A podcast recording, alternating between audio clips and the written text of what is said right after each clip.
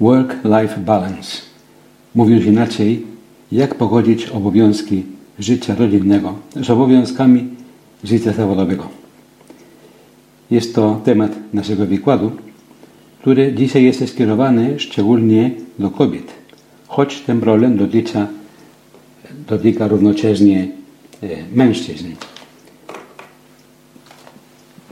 Rzeczywiście w naszej kulturze, w naszym społeczeństwie wielu ludzi i wiele kobiet ma problemy, żeby pogodzić pracę z domem, pracę z rodziną.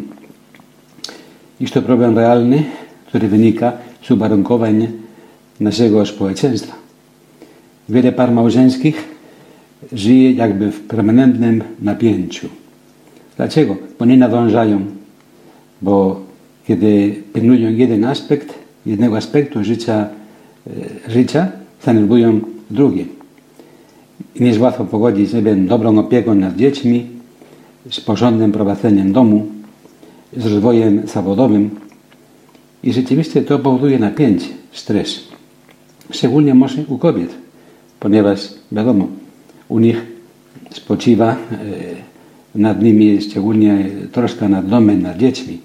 Nie mają łatwo czasami pogodzić dom z pracą zawodową. I równocześnie teraz większość kobiet musi pracować zawodowo, bo są potrzebne po prostu dwa etaty, aby utrzymywać rodziny. Więc jak to pogodzić? Jest to zjawisko, mówimy, nowe do pewnego stopnia, od jakiegoś czasu i złożone. Czyli przyczyny tego zjawiska nie są proste do określania. Prawdopodobnie wiele wpływ ma fakt, że już z jakiegoś czasu kobiety masowo mają dostęp do rynku pracy, co do tamtej pory nie było.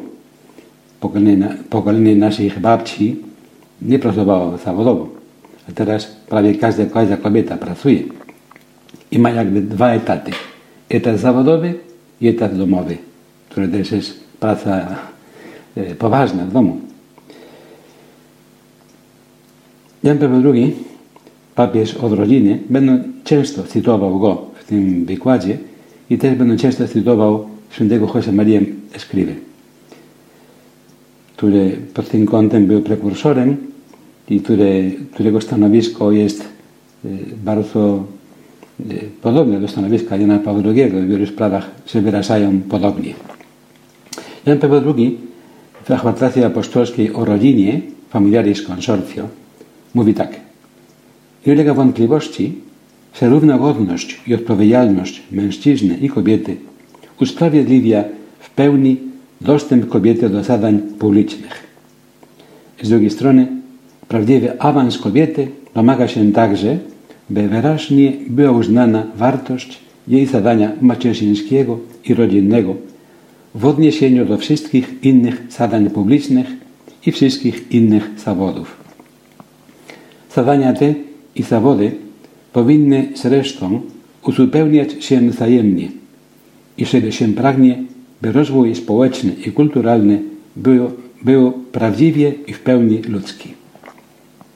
A więc kobiety, mój papież, mają prawo, oczywiście, do dostępu do pracy zawodowej, do każdej pracy.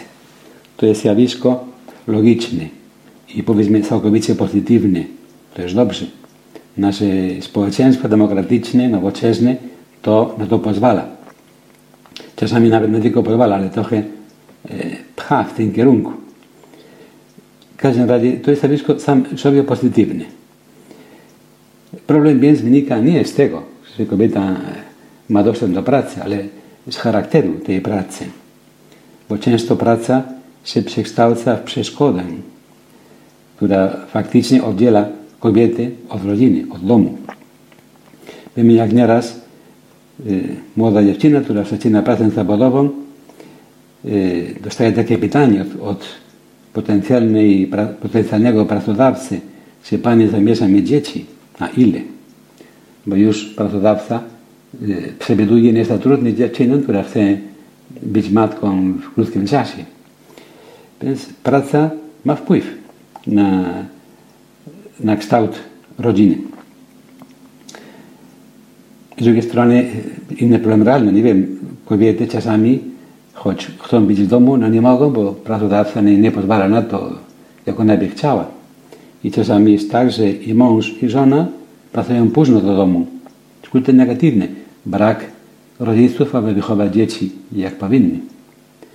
Kiedyś był taki pan, który spytał swojego syna, który miał cztery lata, może trzy, jeszcze nie był w przedszkolu. Kogo kochasz więcej, tatę czy mamę? Typowe pytanie, które zadaje tata swego syna. Na pewno oczekiwał, że powie tatę. Mama też była blisko, że powie mamy. I powiedział syn, kogo kochasz więcej, tatę czy mamy? A syn odpowiedział, Jurka. Rodzice byli osłupieni. Kim jest ten Jurek? Okazało się, że Jurek był ogrodnikiem tego miejsca, gdzie mieszkali, tego osiedla. I syn spędził z Jurkiem większość swego czasu. Był bardziej przywiązany do Jurka niż do mamy czy do taty. Oczywiście mama i tata po tym wydarzeniu zrozumieli, że muszą zmienić coś, aby dbać o dziecko bardziej. I problem jest realny. I rozwiązanie, postaramy się dać tutaj niektóre wskazówki ogólne, jak to rozwiązać. Rozwiązanie nie idzie w kierunku, żeby drastycznie przestać pracować zawodowo albo coś takiego. Czytam teraz tekst świętego Josemaryi, który mówi: myślę, że upieranie się przy systematycznym przeciwstawianiu tych dwóch sfer aktywności zawodowej, zmieniając tylko akcent, doprowadziłoby łatwo do błędu większego niż ten, który staramy się naprawić. Więc rozwiązanie nie idzie w kierunku drastycznego skażowania pracy zawodowej albo coś takiego. To zależy od sytuacji każdej rodziny. Więc po pierwsze zobaczmy, jaki jest sens, znaczenie, wartość pracy, bo trzeba mieć to pod uwagę na początku. Więc praca, każda praca jest bardzo godna i pod kątem ludzkim i duchowym, nadprzyrodzonym. Wiemy, że ładny święta Josemaría to apostoł pracy, o tym dużo mówił. O pracy jako droga do świętości. Jaka to praca? Każda. Są różne rodzaje pracy. Krótko mówiąc, możemy powiedzieć praca zawodowa, praca domowa, praca społeczna na przykład. Z tych gatunków pracy, która jest najważniejsza? Zależy. Zależy od człowieka, który pracuje. Nieraz prace zawodowo mniej ambitne, według kryteriów społecznych, są ważniejsze, wartościowsze po ludzku i też dla Pana Boga. Która praca jest ważniejsza? Praca prezydenta jakiegoś państwa nowoczesnego, czy praca kogoś, który, nie wiem, zamiata ulicy? Zależy, jak każdy pracuje, w jakiej intencji, z jakim zapałem, jakie znaty praktykuje. Więc każda praca jest równogodna, każda praca uczciwa oczywiście. Praca jest środkiem, nie celem naszego życia. Czasami to jest problem, już od, na start, że są osoby, które chcą pracę prestiżową. Są osoby, które mają może inwigowaną ambicję zawodową i, i to może negatywnie odbija się na środowisku rodzinnym. W naszych czasach nasza kultura, kultura naszego czasu, to jest kultura technokratyczna. Kultura, o tym mówi często papież Franciszek też. W naszej kulturze się ocenia postęp jedynie według kategorii naukowych, technicznych. I, i to nie jest jedyny wymiar postępu, ani najważniejszy, nie zasadniczy. Czasami w naszych czasach jest nadmiar nie, tego technokratyzmu, się ocenia jedynie to, co ma wartość w sensie produktywnym, produktywną i niestety się zaniedbuje życie ludzkie, co, co to jest osoba ludzka, skąd pochodzi, jaki jest sens jego życia. Nie można traktować osoby tylko jako konsumentów, jak nie wiem, robi ekonomia w tych czasach, że konsumowali coraz więcej i więcej. Nie można w polityce traktować ludzi jako jako głosi anonimowi. Nie można teraz rynek pracy dążyć do tego, żeby kreować specjalistów, a nie osoby. Nie można pracować tylko dla pensji, aby mieć pensję wysoką. Nie można masyfikować po prostu kosztem osoby. Nasze społeczeństwo wymaga jakby humanizacji, spersonalizowania na nowo ludzi. To jest ważniejsze. Ten wymiar ludzki jest ważniejszy niż, ten, niż wymiar, który tylko bierze, bierze pod uwagę właśnie wydajność pracownika.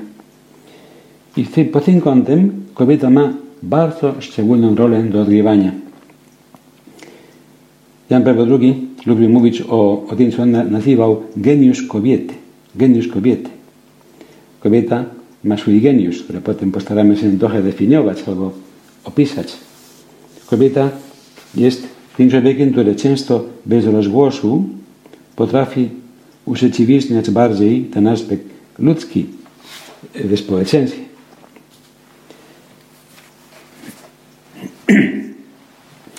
Jan Paweł drugi kiedyś mówił: chciałbym, to pisze w liście do kobiet akurat, chciałbym w związku z tym wyrazić szczególną wdzięczność kobietom, które trudzą się w różnych dziedzinach wychowania, przedszkolach, szkołach, uniwersytetach, domach opieki itd. Papież dziękuję, bo one się zajmują właśnie humanizacją, personalizowaniem ludzi. Więc geniusz kobiety. Geniusz kobiety to jest jakby synonim, powiedzmy, kobiecości, właściwa, prawdziwa kobiecości. Tutaj wiemy, że też nasze społeczeństwo ma pewien kryzys z powodu różnych ideologii mało realistycznych, które próbują z góry narzucić pewne, pewne trendy, pewne ideologie. Mam na myśli, każdy wie, ideologia gender i, i różne podobne. Więc kobiecość. Jaka jest prawdziwa kobiecość i jak to, jaki ma to wpływ na życie zawodowe, na działalność kobiet? Można powiedzieć, że rzeczywiście kobiety mają pewne predyspozycje w dziedzinie pracy zawodowej i tak samo mężczyźni. Nie można uprościć, ponieważ kobieta może pracować wszędzie i mężczyzna też. Ale faktem jest, że ile kobiet mówi, że nie chcą pracę, która umożliwia kontakt z ludźmi. To jest ewidentne, że tak jest. Nie jest przypadek, że jest więcej kobiet, nie wiem, że one chcą być pielęgniarkami. Natomiast nie lubią pracy jako inżynier cały dzień, albo może przy komputerze, niektóre tak, ale inni nie, tak? Cały dzień przy komputerze i bez kontaktu z ludźmi. Są pewne predyspozycje. Kiedyś jeden pan, chyba z Norwegii, robił takie badanie, dlaczego w tym kraju, który jest raj, pod kątem prawnym jest raj e, równości, dlaczego w tym kraju jest tak mało pielęgniarzy, pielęgniarzy, czyli mężczyzn, którzy pracują w tej dziedzinie. Jest dużo, prawie tylko pielęgniarki, same pielęgniarki. I dlaczego jest tak mało inżynierek i, tak, i prawie sami inż, inż, inżynierzy. Mimo to, że jest pewna równość, że każdy może wybrać studia, które chce. I po prostu doszło do wniosku, że, że bez przymusu oni nie chcą pracować w tej, jako inżynierzy i oni nie chcą pracować jako pielęgniarze, albo mniej. Powtarzam, tu nie można radykalnie e, mówić o tych specjalizacjach, bo każdy człowiek, kobieta czy mężczyzna, się nadaje do wszystkiego. Ale są pewne predyspozycje. Nie można, czytam teraz cytat świętego Josemarii, nie można wskazać specjalnych zajęć, które należą wyłącznie do kobiety. To, co jest charakterystyczne na tym polu, nie wynika z zadania czy funkcji, ale ze sposobu realizowania tych zadań, z kobiecego wyczucia, które pozwala rozwiązywać, czasami odkryć, te problemy lub przeciwstawiać je w szczególny sposób. Tu jest chyba klucz. Nie chodzi o zadania, chodzi o sposób realizowania tych zadań, chyba ten, o to wyczucie kobiece, o to, co papież mówi Jan Paweł drugi, geniusz kobiety, coś podobne. Na czym polega ten geniusz kobiety? trudno definiować to, bo wymagałoby pewne wiele, wiele książek, bo ma aspekty charakterologiczne, psychologiczne i tak dalej. Ale wszyscy wiemy, że kobieta jest inna niż mężczyzna. Nie lepsza, nie gorsza, jest inna. Czytam taki opis tylko niektórych rysów tego geniuszu kobiety. Kobieta jest powołana, aby dać rodzinie, społeczeństwu i Kościołowi coś specyficznego, to, co jest jej właściwe i co tylko ona może ofiarować. A mianowicie, czytam niektóre cechy. Swoją delikatną dobroć, swoją nieograniczoną wspaniałomyślność, swoje upodobanie w tym, co konkretne, swoją bystrość w pomysłach, swoją zdolność intuicji, swoją głęboką i cichą pobożność, swoją wytrwałość. To jest autentyczna, prawdziwa kobiecość. To jest ten wkład, wkład niezastąpiony kobiety w życiu społeczeństwa i rodziny. Geniusz kobiety. A teraz czytam Jana Pawła drugiego, list Mulieris Dignitatem, czyli o, o godności kobiety.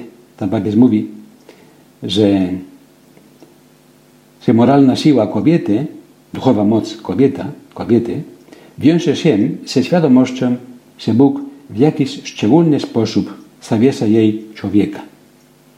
W naszej epoce zdobycie wiedzy i techniki pozwalają osiągnąć nieznany przedtem stopień dobrobytu materialnego. Ten postęp jednostronny może również oznaczać stopniowy zanik wrażliwości na człowieka, na to, co istotowo ludzkie. W tym sensie nasze czasy oczekują na objawienia się owego geniuszu kobiety, który zabezpieczy wrażliwość na człowieka w każdej sytuacji, dlatego że jest człowiekiem. W naszej czasie, mój papież, oczekują na objawienie się owego geniuszu kobiety. Święty Paweł w liście do Rzymian mówi, że świat, stworzenie, świat cały oczekuje objawienia się dzieci bożych. Papież mówi konkretnie kobiety, objawienie córek bożych, z jej geniuszem, z jej geniuszem, który zabezpieczy wrażliwość na człowieka. W tym świecie naszym tak technicznym, tak e, zmaterializowanym nieraz, kobieta musi właśnie nauczyć nas wrażliwość na człowieka, na nowo, humanizować się świat. Dlatego, mówi dalej Ojciec Święty, dziękujemy Ci, kobieto, która wnosisz w dom rodzinny, a następnie w całe życie społeczne, bogactwo Twojej wrażliwości, intuicji, ofiarności i stałości. To są podobne cechy do tych, które mówił przedtem święta Josemaría. I mówi dalej papież. Dziękujemy Ci, kobieto, pracująca zawodowo, zaangażowana we wszystkich dziedzinach życia społecznego, gospodarczego, kulturalnego, artystycznego, politycznego. Dziękujemy Ci za niezastąpiony wkład, jaki wnosisz w kształtowanie kultury zdolnej połączyć rozum i uczucie, w budowaniu bardziej ludzkich struktur ekonomicznych i politycznych. Ten wkład kobiety, o którym mówi Jan Paweł drugi, święty Jan Paweł drugi, jest tak ważny, że sam Pan Jezus, Zbawiciel świata, chciał mieć kobietę przy sobie. Pan Jezus, który miał dwunastu apostołów, też miał obok tej grupy apostołów grupę kobiet, grupę świętych niewiast, które po prostu dbały o apostołów i o Niego. Wiemy, że znamy imiona niektórych z tych kobiet. No? Maria Magdalena, e, Salome, matka synów Zebedeusza, Jana i, i Jakuba, Suzanna i wiele innych, mówi ewangelista. One towarzyszyły Jezusowi. Kiedy chodził po Izraelu, niektóre kiedy był w Galilei, inne w Judei, na przykład Marta i Maria z Betanii, dbały o Niego, kiedy On był w Jerozolimie, te kobiety humanizowały grupę apostołów. Dbały o nich też domowo. Dzięki im atmosfera w gronie apostołów była atmosfera domowa, serdeczności. Mieli dobrą opiekę domową, posiłki. To, że dbały też o, o ich ubrania, kiedy trzeba było szorsterować, robić. Pan Jezus chciał mieć kobietę przy sobie. A więc nie, nie, nie trzeba przeciwstawić obowiązki rodzinne obowiązkom zawodowym, ani pracę mężczyzny, pracę kobiety. Nie, trzeba, musimy umieć współpracować dobrze. Kobiety i mężczyźni. Każda płeć musi wykorzystywać maksymalnie swoje talenty dla dobra wspólnego. I o to chodzi. Więc jak pogodzić te obowiązki? Chodzi o, o to, że my nazywamy jedność życia, takie pojęcie duchowe, też bardzo nie, bliski świętemu Josemarii Escrivá. On jako pierwszy o tym mówił. Jedność życia. Co to jest jedność życia? I każdy musi, każdy człowiek musi znaleźć to, co daje sens. To, co jest centrum. To, co powoduje mm, dobrą hierarchię wartości, dobry porządek życiowy, dobre priorytety. Jedność życia. Co, co jednoczy wszystkie nasze działania. I zawodowe, i domowe, i rozrywkowe, i kulturowe, i tak dalej. Jedno życie. Kiedy są problemy, że, nie wiem, że praca staje się przeszkodą dla życia rodzinnego, to jest patologia. To jest brak spójności, brak jedności życia, brak kierunku, brak sensu. To może pochodzić z różnych błędów. Czasami może być tak, że ktoś chciałby być najlepszy pod każdym względem i to się nie da, nie jest możliwe. Teraz społeczeństwo nasze chwali kobiety, które triumfują zawodowo, jednostronnie. To może powodować, że każda kobieta uważa, że musi też triumfować zawodowo i nie akceptuje też swoje, swoich realii.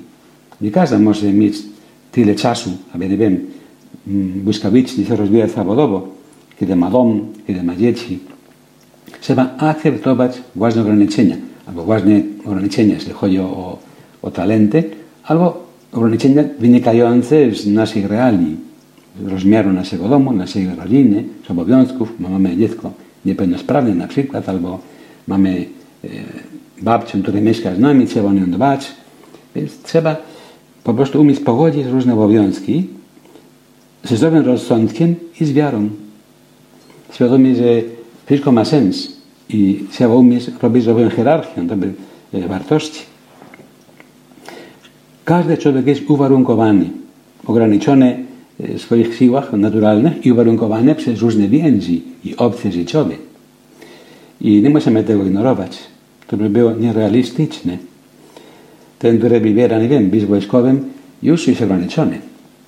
Musi być do dyspozycji swoich e, swojej władzy wojskowej. Już nie może jest wojskowy, już nie może być równocześnie, nie wiem, sportowcem na, na pewnym poziomie, tak? Ten, który wybiera być ekonomistą, już nie wybiera być humanistą i jest ograniczony. No, są ograniczenia naturalne, normalne, bo to jest nasza wolność, aby robić wybory życiowe, które decydują naszą przyszłość. To nie jest ograniczenie, to jest po prostu dobrze korzystać z wolności. Więc to dotyczy mężczyzn i kobiet. Kobieta, która wybiera, nie wiem, wychodzi za mąż, mieć dzieci, to nie ogranicza, no ogranicza, ale nie ogranicza. To jest ograniczenie wybrane, dobrowolne. Trzeba to akceptować. My możemy być najlepsi pod każdym względem. To nazywał nieraz święty Josemaría, ten brak realizmu, nazywał go mistyką gdybania. Mistyką gdybania, czyli to, że wytrzymują gdyby, takie e, urojenia, takie mm, myślenie, a gdybym nie wyszła za mąż, mogłabym się rozwijać zawodowo bardziej, a gdybym nie miała tego zawodu beznadziejnego, który nie daje dochodów, gdybym studiowała coś innego, a gdybym miała więcej zdrowia i mogłabym rodzić dzieci, równocześnie pracować zawodowo, ale nie, nie, nie potrafię, a gdybym była młodsza, a gdybym miała więcej czasu, gdybanie nie jest dobrym rozwiązaniem. Trzeba akceptować swoją sytuację życiową, swoje ograniczenia, normalne, dobre i z tym poradzić. A więc Na tym polega rozwiązanie. Szukać centrum naszego życia, mieć poczucie sensu, wiedzieć dla kogo pracujemy. I my wiemy, chrześcijanie, pracujemy dla Boga. I też potem jako służbę dla rodziny, dla społeczeństwa. Więc lekarstwem dla, dla tych problemów, dla tych napięci między pracą i domem jest po prostu znaleźć prawdziwe centrum naszego życia. To, co daje porządek, to, co daje sens, to, co stanawia hierarchię wartości. Jeżeli jesteśmy chrześcijanami, On jest naszym centrum i wtedy jest nam łatwiej odkrywać swoją misję na ziemi, którą nam powierzył i robić dobry porządek.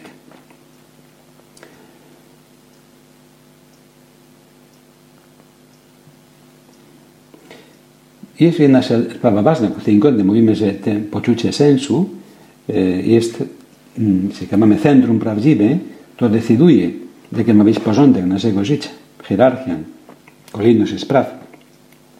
Trzeba umieć się organizować. Wiele trudności pochodzi z braku ładu, z braku porządku. Są kobiety, które robią dużo rzeczy i wszystko dobrze. Na miarę, to wszystko dobrze, tak? Dlaczego? Ponieważ się organizują dobrze. Ponieważ narzuciły sobie porządek w wielu sprawach.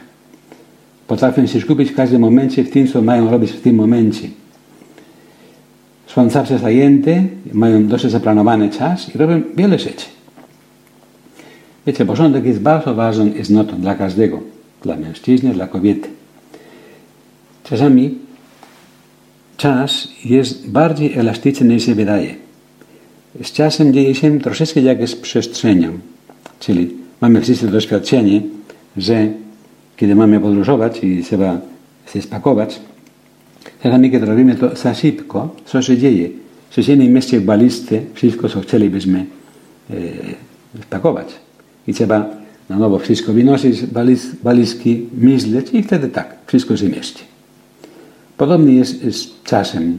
Czas jest też elastyczny, jak walizka. Czasami robimy w pośpiechu różne rzeczy i nie nadążamy. Brakowało programowania, brakowało porządku, hierarchii. Wiecie, co jest ważniejsze, co jest mniej ważne. Nieraz robimy na początku to, co na przykład to, co nam się podoba najbardziej. To jest błąd. Na początku trzeba robić to, co jest ważniejsze, obiektywnie. I może pod koniec to, co nam się podoba bardziej, ale jest mniej ważne. Więc porządek. Każde małżeństwo ma robić swój projekt małżeński, bym powiedział, pod tym kątem. Już nie tylko każda osoba, każde małżeństwo, każda rodzina. Mąż i żona powinny znaleźć czas na rozmowy i tam robić swój projekt. Jaką rodzinę chcemy mieć? Ile dzieci chcemy posiadać na przykład? Jaką chcemy rozmiar naszej rodziny? Co to znaczy? Zawodowo jak będziemy się rozwijać? Nieraz wiadomo, że to oznacza dla kobiety szczególnie pewne spowolnienie w rozwoju zawodowym. Trzeba to akceptować. Kiedy ktoś chce mieć dzieci, i wiadomo, że dzieci potrzebują mamy, szczególnie na początku. I Bogu dzięki, coraz bardziej społeczeństwo ułatwia mamom zajmować się dziećmi. Są urlopy macierzyńskie, urlopy wychowawcze. Byłby źle, gdyby jakaś kobieta zazdrościła mężowi, że on się rozwija, a ja nie mogę, bo, bo mam dzieci. To jest duma tej kobiety, swoje dzieci. Trzeba to akceptować chętnie. I I tak to pomaga unikać tego napięcia, tego stresu. Więc projekt, projekt małżeński.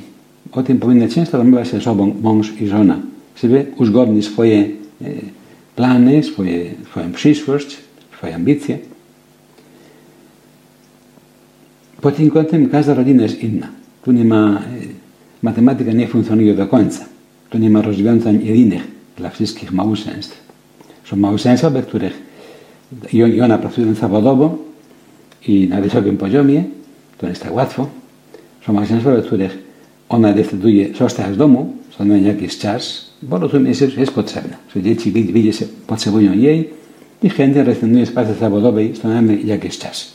Ale potem wrócić może po czterdziestu w pewnym zakresie. Do tej pory zadowala pracą nie tak ambitną, może na pół etatu nawet, aby po prostu dbać o rodzinę. Bo ma dzieci, bo może ma jedno, jedno dziecko, które potrzebuje więcej opieki, bo jest chory, niepełnosprawny, upośledzony. Może też ma rodziców w domu, starszych, potrzebują opieki. To są nowe wybory. Ograniczają rozwój zawodowy. Tak. Błogosławione ograniczenie w tym przypadku. A więc każde małżeństwo jest inne. Każdy ma robić swój projekt małżeński. To wymaga elastyczności. Czyli plan nieustalony raz na zawsze. Plan, który wymaga nie?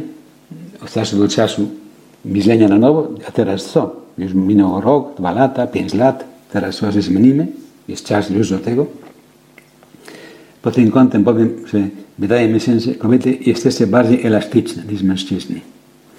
Czyli potraficie łatwiej się adaptować do nowych warunków, do nowej sytuacji. Potraficie ładniej zmienić pracę, kiedy trzeba. I to jest dobrze, to jest wielka zaleta, zaleta kobiecości. To znaczy, że umiecie mieć ten priorytet właściwy. Najpierw człowiek, potem zarobki, nie wiem, roboty zawodowe i tak dalej. To jest plan, mówimy, który wymaga stałej korekty w ciągu życia zawodowego kobiety. Trzeba umieć akceptować własne wybory, własny plan, a nie zazdrościć. A to moja koleżanka się rozwija bardziej niż ja. Ona ma inną rodzinę, ma inne talenty, ma inne możliwości zawodowe, inną pracę. Może ma, miała szczęście, że znalazła taką pracę i, i tam jest, jest doceniana, a, a te nie.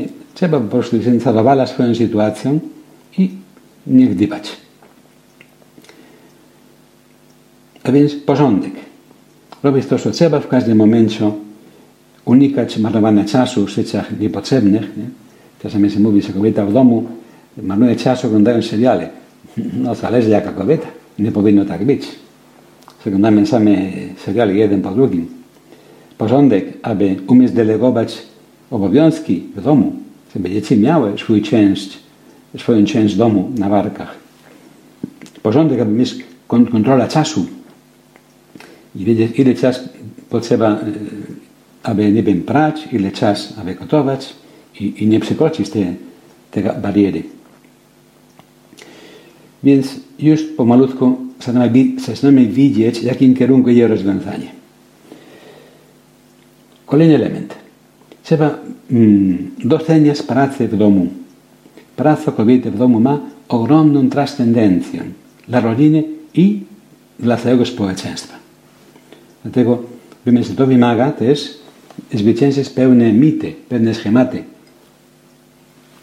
które teraz mm, obowiązują w naszym społeczeństwie. Tak? Teraz mówi często, że praca w domu frustruje kobietę. To jest nieprawda. To jest nieprawda. I się używa różne epitety, różne mm, zdania nie, nieładne, żeby określić tak zwane kurie domowe, jak mówią, tak? I kobieta, która siedzi w domu, tak się mówi, nieambitna, tak się mówi, to nie jest prawda. To są stereotypy, które trzeba zwyciężyć, przełamać. Czytam na nowo słowa Jana Pawła drugiego, papieża od rodziny, specjalista. Mówi, nie można twierdzić jednostronnie, jakoby kobieta mogła osiągnąć swoją doskonałość jedynie poza ogniskiem domowym. Nie można. Mówi papież, nie można. Tak jak gdyby czas poświęcony swojej rodzinie był czasem skradzionym, ze szkodą dla rozwoju i dojrzewania jej osobowości. I mówi dalej papież, należy przezwyciężyć mentalność, według której większy zaszczyt przynosi kobiecie praca poza domem niż praca w rodzinie. To nie jest tak. I mówi papież, wymaga to, by mężczyźni, i, by, by mężczyźni poważali i miłowali kobietę z całym szacunkiem dla jej godności, i aby społeczeństwo stwarzało i rozwijało warunki sprzyjające pracy domowej. Ciekawe sugestie papieża. Żeby społeczeństwo stwarzało warunki, rozwijało warunki sprzyjające pracy domowej. Praca kobiety w domu ma ogromną godność, ogromną wartość. Jest bardzo ważną pracą. Jest nie tylko ta sama ważna jak inny, inna praca zawodowa, ale nawet ważniejsza. Kobieta w domu wychowuje dzieci. Dom, dom nie jest tylko e, jakaś chata, gdzie można mieszkać materialnie, minimum. Nie, dom to ma być ogniskiem domowym. I jest ogniskiem domowym, kiedy kobieta tam pracuje, bo ma złotą rączkę do tego. W domu, w ognisku domowym się wychowuje dzieci, się wychowuje męża, też trzeba powiedzieć. Się wychowuje krewnych. Dom ma wpływ na całe społeczeństwo. Dom, który jest przytulny, zadbany, widać, że tam ktoś pracuje dobrze, dom jest magnesem, przyciąga ludzi do siebie. Dom ma wpływ na całe społeczeństwo. Dobry dom. Powiem anegdotkę. Kiedyś jeden pan, który był w domu rekolekcyjnym, miał rekolekcję, w domu rekolekcyjnym prowadzonym przez kobiety z Opusdeju, zachorował. I w tej chorobie te kobiety o niego dbały. Pytały, czy on potrzebuje czegoś, diety, to, tamto, przygotowały bardzo starannie, bardzo pięknie różne posiłki dla niego. On rzeczywiście w czasie rekolekcji wyzdrowiał i czuł się tak dobrze, tak domowo opiekowany, że potem napisał ten sobie który był na rekolekcjach, miał pewne problemy życiowe, widać, no? Dlatego pojechał na rekolekcję. I napisał taką kartkę. Dzięki temu, jak się mną zajęto, dzięki temu, jak uporządkowany był mój pokój, dzięki atmosferze, atmosferze panującej w tym domu, dzisiaj się nawróciłem. Dziękuję. Się nawrócił nie dlatego, że słuchał pięknych kazań od księdza, nie dlatego, że odczuł, jak te kobiety dobre dbały o niego. Podobnie powiem inną anegdotę realną. Kiedyś, to był w Hiszpanii, był Santiago de Compostela, biskup pewnego kraju afrykańskiego. I zaprosili go na obiad do akademika prowadzonego przez Opus Dei. Wiecie, że w Opus Dei są niektóre kobiety, które pracują zawodowo w domu. I to jest ich wybór. I pracują dobrze. Uświęcają w tej pracy i nie, ładnie dbają o dom. Są domy na wysokim poziomie e, e, domowym i, i, i wszystko w porządku, i ładnie, i estetycznie. I, i też dobrze gotują. I ten biskup rzeczywiście zaproszono go na obiad i podczas obiadu mu tłumaczyli troszeczkę, co do Opus Dei, i on jeszcze nigdy nie miał kontaktu. I po obiedzie biskup jadł bardzo chętnie, nawet dodał porcję e, tych potraw, które były tego dnia. I pod, pod koniec obiadu mówił coś takiego. Słuchajcie, ja bardzo dziękuję za obiad.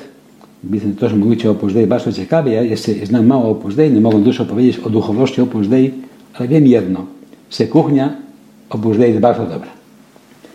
To był, była pochwała właśnie duchowości tak naprawdę, bo duchowość jest ta, która skłania do tego, żeby dobrze gotować. Czytam na nowo tekst Jana Pawła drugiego w liście do rodzin. Trzeba podkreślić ważność i ciężar pracy kobiety wewnątrz rodziny. Praca ta powinna być gruntownie dowartościowana. Trud każdej kobiety związany z wydaniem na świat dziecka, z jego pielęgnowaniem, karmieniem, wychowaniem, zwłaszcza w pierwszych latach, jest tak wielki, że nie może mu dorównać żadna praca zawodowa. Papież mówi, jest praca, która żadnej innej pracy nie można dorównać. W życiu każdej kobiety ognisko domowe i rodzina zawsze będą zajmować miejsce centralne. I trzeba to szanować. Papież mówi, trzeba to gruntownie dowartościować. Trzeba, społeczeństwo musi się inaczej może organizować, żeby to szanować i umożliwiać. Bo teraz nie jest tak łatwo. Oczywiście ym, praca w domu wymaga jak każda inna praca, profesjonalność. Tak samo jak każda inna praca, kobieta chce pracować w polityce, albo w ekonomii, albo musi się przygotować zawodowo, aby być dobra w tym zawodzie. Podobnie praca w domu wymaga profesjonalności. Jest to praca bardzo twórcza, praca w domu. Kobieta pracuje w domu, nie siedzi w domu, pracuje w domu. Ta praca w domu ogarnia różne specjalności. Nie jest wcale łatwo pracować dobrze w domu. Pracować byle jak? Tak. Pracować dobrze? Nie. kobieta w domu jest troszeczkę dietetologiem, to musi dbać o zdrowe jedzenie, jest troszeczkę krawcową, bo ona ubiera domowników, kupuje dla nich ubranie i tak dalej.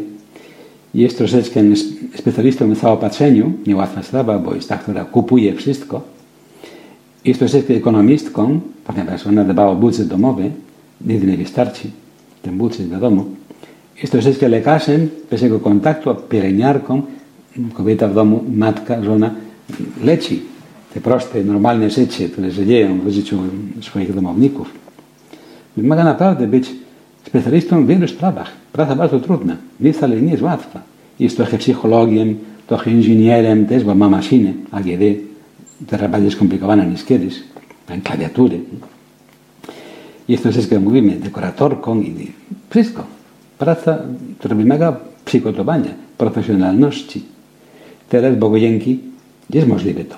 Kobieta, która umie się uporządkować, znajdzie czas też, żeby czytać publikacje, które pomagają jej, ale lepiej, nie wiem, gotować, dekorować swój dom, robić zakupy. Są publikacje, są pisma, są portale internetowe, bardzo różne. Jest możliwe się profesjonalizować w pracy domowej. Niestety dla niektórych kobiet praca w domu jest chaotyczną bieganiną, a to jest ich wina, bo nie są uporządkowani. Bo nie mają może tego celu, który pozwala robić porządek w ciągu dnia. Więc praca w domu dla nich tak, dla nich to jest bieganiną. To jest tylko zaspokojenie potrzeb podstawowych, zapobiegać brudowi i bałaganowi, a nie o to chodzi. Nie tak powinno być. Dom jest firmą. Firmą, która ma wszystkie działy, które ma każda firma. Dział produkcyjny, dział sprzedaży, dział reklamowy. Dom ma wiele różnych działów i trzeba zarządzać domem, jeżeli zarządza firmą. Trzeba mieć cele, priorytety, zadania różne, delegować te zadania, na przykład wśród dzieci. Umieć komunikować potrzeby, dobra komunikacja z mężem. Firma, firma, którą trzeba umieć zarządzać. Trzeba było, kiedyś, ja pamiętam, moja matka, albo pokolenie mojej matki, albo waszych babci może, one w szkole miały też, miały, te kobiety miały te różne przedmioty związane z domem, bo w szkołach przygotowały dziewczyny też, żeby stały się domem. Mieli być polikultura, czyli dbać o dzieci, jak to się robi, i różne sprawy domowe. Marzy mi się, żeby kiedyś społeczeństwo było na tyle mądre, żeby, nie wiem, w szkołach było coś takiego jak przedmiot, jak zarządzanie domem na przykład, coś tego rodzaju. Nauczyć dziewczynę, co to jest dom, jak się porządnie zarządza domem, jak to jest ważne i wymaga profesjonalizmu.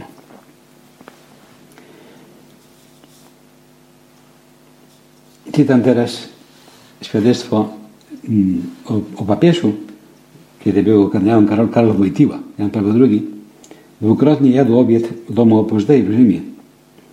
I, i tam był zaproszony przez prałata Opusdeju, ówczesnego prałata Opusdeju, Alvaro del Portillo, teraz błogosławiony. I wiem, że prałat Alvaro powiedział kardynałowi Wojtyle, że niektóre kobiety z Opusdeju się święcają, pracując akurat w domu, w pracach domowych. I papież, przyjdzie papież, powiedział, że, że to doświadczył, doświadczył tego. Zauważył od razu, w czasie tych obiadów, z jaką dbałością te kobiety podawały do stołu. Do stołu. I jak doskonale przygotowane były potrawy. Więc to był też profesjonalizm.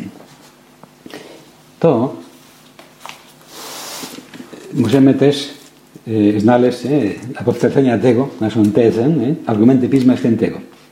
Mianowicie znaczy wszystkie kobiety koniec Księgi Przysłów. To jest rozdział trzydziesty pierwszy Księga Przysłów. To jest taki, taki poemat. Poemat nazywany o dzielnej niewieście. I w tym poemacie, który jest, wiadomo, tekst inspirowany, to jest natchniony przez Ducha Świętego, czyli Pan Bóg jest autorem tego poematu, można powiedzieć, tak? O co chodzi? Dzielna niewiasta, mówi. I tak się rozpoczyna. Niewiastę dzielną tuż znajdzie. Dzielna jest wartościowa. jej wartość przewyższa perły. I potem ten poemat opisuje cechy tej jednej niewiasty, wartościowej kobiety. Mówi: Olen stara, się stara i rełnem, pracuje starannie rękami. Podobnie jak okręt kupiecki, żywność sprowadza z daleka, zakupy, które robi ta kobieta. Czytam dalej. Wstaje, gdzie jeszcze jest noc i żywność rozdziela domowi. Myśli o roli, kupuje ją. Z zarobku swych rąk zasadza winnicę. Przepasuje mocą swe biodra, umacnia swoje ramiona. I lamp, lampa wśród nocy nie gaźnie. Wyciąga ręce po kądziel. Jej palce chwytają w rzeciono. Do domu nie boi się śniegu, bo cały dom odziany na lata.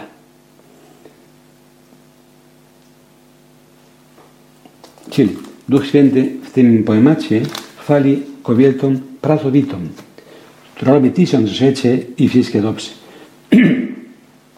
I kupuje, i gotuje, i wszystko robi to, co jest potrzebne w domu, w porządku. Więc jako wynik tych wyborów, bo mówimy, że każda rodzina jest inna, to wymaga elastyczności, tak? Ten projekt małżeński jest różny dla każdej rodziny. Jako dowód tego projektu, tego myślenia, tego zastanawiania się, tej modlitwy raczej, też nie tylko refleksja, chodzi o modlitwę. Trzeba się modlić i pytać Pana Boga: Panie, jaką rodzinę chcesz dla mnie? Jaką, co mam robić ze swoją pracą zawodową? Do jakiego stopnia? Jako owoc tej, tej, tego myślenia, tego, tej, tej myślenia w obecności Bożej na modlitwie, każda kobieta ma robić swój wybór. Odpowiedzialny, dobrowolny. I pewno, jako owoc tego wyboru, niektóre kobiety nie będą miały innego zajęcia, przynajmniej na, na, na razie jakiś czas, poza prowadzeniem swojego domu. I to jest do, dobry wybór. Niektóre, w których przypadkach absolutnie uzasadniony. Absolutnie. Kiedy jest duża rodzina, a rodzina z jakiegoś powodu, która wymaga więcej opieki, więcej troski, to jest uzasadnienie sobie kobieta zostanie w domu. To nie jest frustracja. To nie jest brak ambicji. Natomiast inne kobiety będą mogły pogodzić pracę z domem. Zależy jaki dom, zależy jaka praca, rozwiązanie odpowiednie każdej kobiety będzie inne. Niektóre pracują na pełnym etacie, inne może na pół etatu, inne mają taką pracę, która pozwala pracować zdalnie i będzie łatwiej do pogodzenia z, z domem. Inne może pracują z mężem, mają firmę rodzinną i pracują w domu i to też jest dobre rozwiązanie. Czyli zależy od każdej rodziny. Jakie będzie rozwiązanie odpowiednie. Czasami ja znam dużo kobiet, które nie wiem, już od początku, już na start tego życia małżeńskiego, próbują znaleźć jakąś pracę, która daje się pogodzić z domem, z rodziną. Są bez rodziny, są bez dzieci i szukają od początku takiego zawodu, takiej pracy, która jest bardziej do uzgodnienia z domem. Na przykład znam lekarki, które choć miały nie wiem, marzenie sobie być nie wiem, chirurgiem albo coś takiego, potem wiadomo, się zakochują w jakiejś mężczyźnie, wychodzą samą, się no, zawód chirurga nie jest dobry dla kobiety, bo wymaga dużo dyżurów i lepiej będą miały inne spe- specjalizację, może mniej ambitną w oczach ludzi, ale bardziej real, realną, aby, aby być w domu. Na przykład będą okulistką, powiedzmy, lekarzem rodzinnym, nie wiem. To są zawody bardzo piękne i, i bardzo e, angażujące, może nie jak chirurg. To jest sprawa priorytetów, mieć w głowie jasno, co jest ważniejsze. Więc, jak widzicie, ten work-life balance zależy od każdej osoby, od każdej kobiety, od każdej rodziny. To nie ma rozwiązań matematycznych, identycznych dla każdego. Nie. Wymaga, żeby każdy się zastanowił, każdy się modlił, każdy umiał oczekiwać wolę Bożą dla siebie na modlitwie. Wymaga też to, żeby to było realne, żeby kobiety nie były zmuszone w praktyce do pracy poza domem, żeby każda mogła wybrać, co chce, żeby każda mogła wybrać, co uważa za stosowne, żeby też kobieta mogła wybrać, jeżeli chce, zostać w domu, i to jest bardzo dobrze, w niektórych przypadkach całkiem konieczne, to wymaga też pewnych zmian strukturalnych, społecznych. O tym też mówił nieraz Jan Paweł drugi. Czytam jego list do kobiet. Polityka przyszłości, czyli naszego czasu, będzie wymagała, aby kobieta coraz bardziej uczestniczyła w rozwiązywaniu głównych problemów społeczeństwa, takich jak czas wolny, jakość życia, migracje, usługi socjalne, eutanacja, narkotyki, służba zdrowia, ekologia itd. We wszystkich tych dziedzinach obecność kobiety będzie bardzo cenna, ponieważ przyczyni się do ukazania sprzeczności społeczeństwa sądzącego się wyłącznie kryteriami wydajności i produktywności oraz każe zmienić te systemy, poddając je procesowi humanizacji, która charakteryzuje cywilizację miłości. Wiem, jak święty Jan Paweł drugi chce, żeby kobiety były wszędzie, i w polityce, i w gospodarce, i wszędzie, aby humanizować społeczeństwo. I czytam dalej. Trzeba, żeby ten fakt odzyskał należne zrozumienie w obrębie obowiązującego prawa pracy. Trzeba, żeby macierzyństwo kobiet zostało zrozumiane jako wystarczający tytuł do odpowiedniego wynagrodzenia, niezbędnego do utrzymania rodziny w tej bardzo ważnej fazie jej egzystencji. Papież, widzimy, już to było dawno temu, papież prosi o to, żeby praca w domu była wynagrodzona. Czy to jest utopia? Uważam, że nie. Kiedyś też było utopijne, my zdecydujemy o emeryturze, a teraz mamy emeryturę. Społeczeństwo mogłoby się organizować inaczej, żeby kobieta w domu też miała swoją pensję, bo spełnia bardzo ważne zadania dla społeczeństwa, bardzo ważne, że należy wynagrodzenie. Już pomalutku są pewne kroki w tym kierunku, też w naszym kraju, ale jeszcze polityka prorodzinna dopiero kiełkuje. Więc trzeba tak organizować społeczeństwo strukturalnie, prawo pracy itd., żeby kobieta w praktyce nie była zmuszona do, do pracy poza domem. Niestety teraz rynek pracy jeszcze jest zrobiony przez mężczyzn i dla mężczyzn. I zmusza kobiety do, do konkurencji z mężczyznami w warunkach męskich, które niestety często przegrywa, ponieważ no, jest kobietą, jest inna. Więc już kończymy ten, ten odcinek. Mam nadzieję, że to da trochę do myślenia. Tylko dałem ogólne kryteria, które mogą pomóc każdej kobiecie, żeby się zastanowić. I też na modlitwie, w obecności Bożej. I zobaczyć, jaki jest plan dla mnie, co Pan Bóg chce dla mnie, biorąc pod uwagę moje okoliczności, moje warunkowania, moje talenty, moją rodzinę. Co mam robić ze swoją pracą? To jakiego będę pracować zawodowo, gdzie, jak, jakie specjalności. Jak o tym z mężem porozmawiać, jak uzgodnić plan zawodowy męża z planem zawodowym żony, żeby z tego wynikło rodzinę, która Pan Bóg chce dla nas. Dziękuję za uwagę i, i zachęcam do tej dobrej refleksji.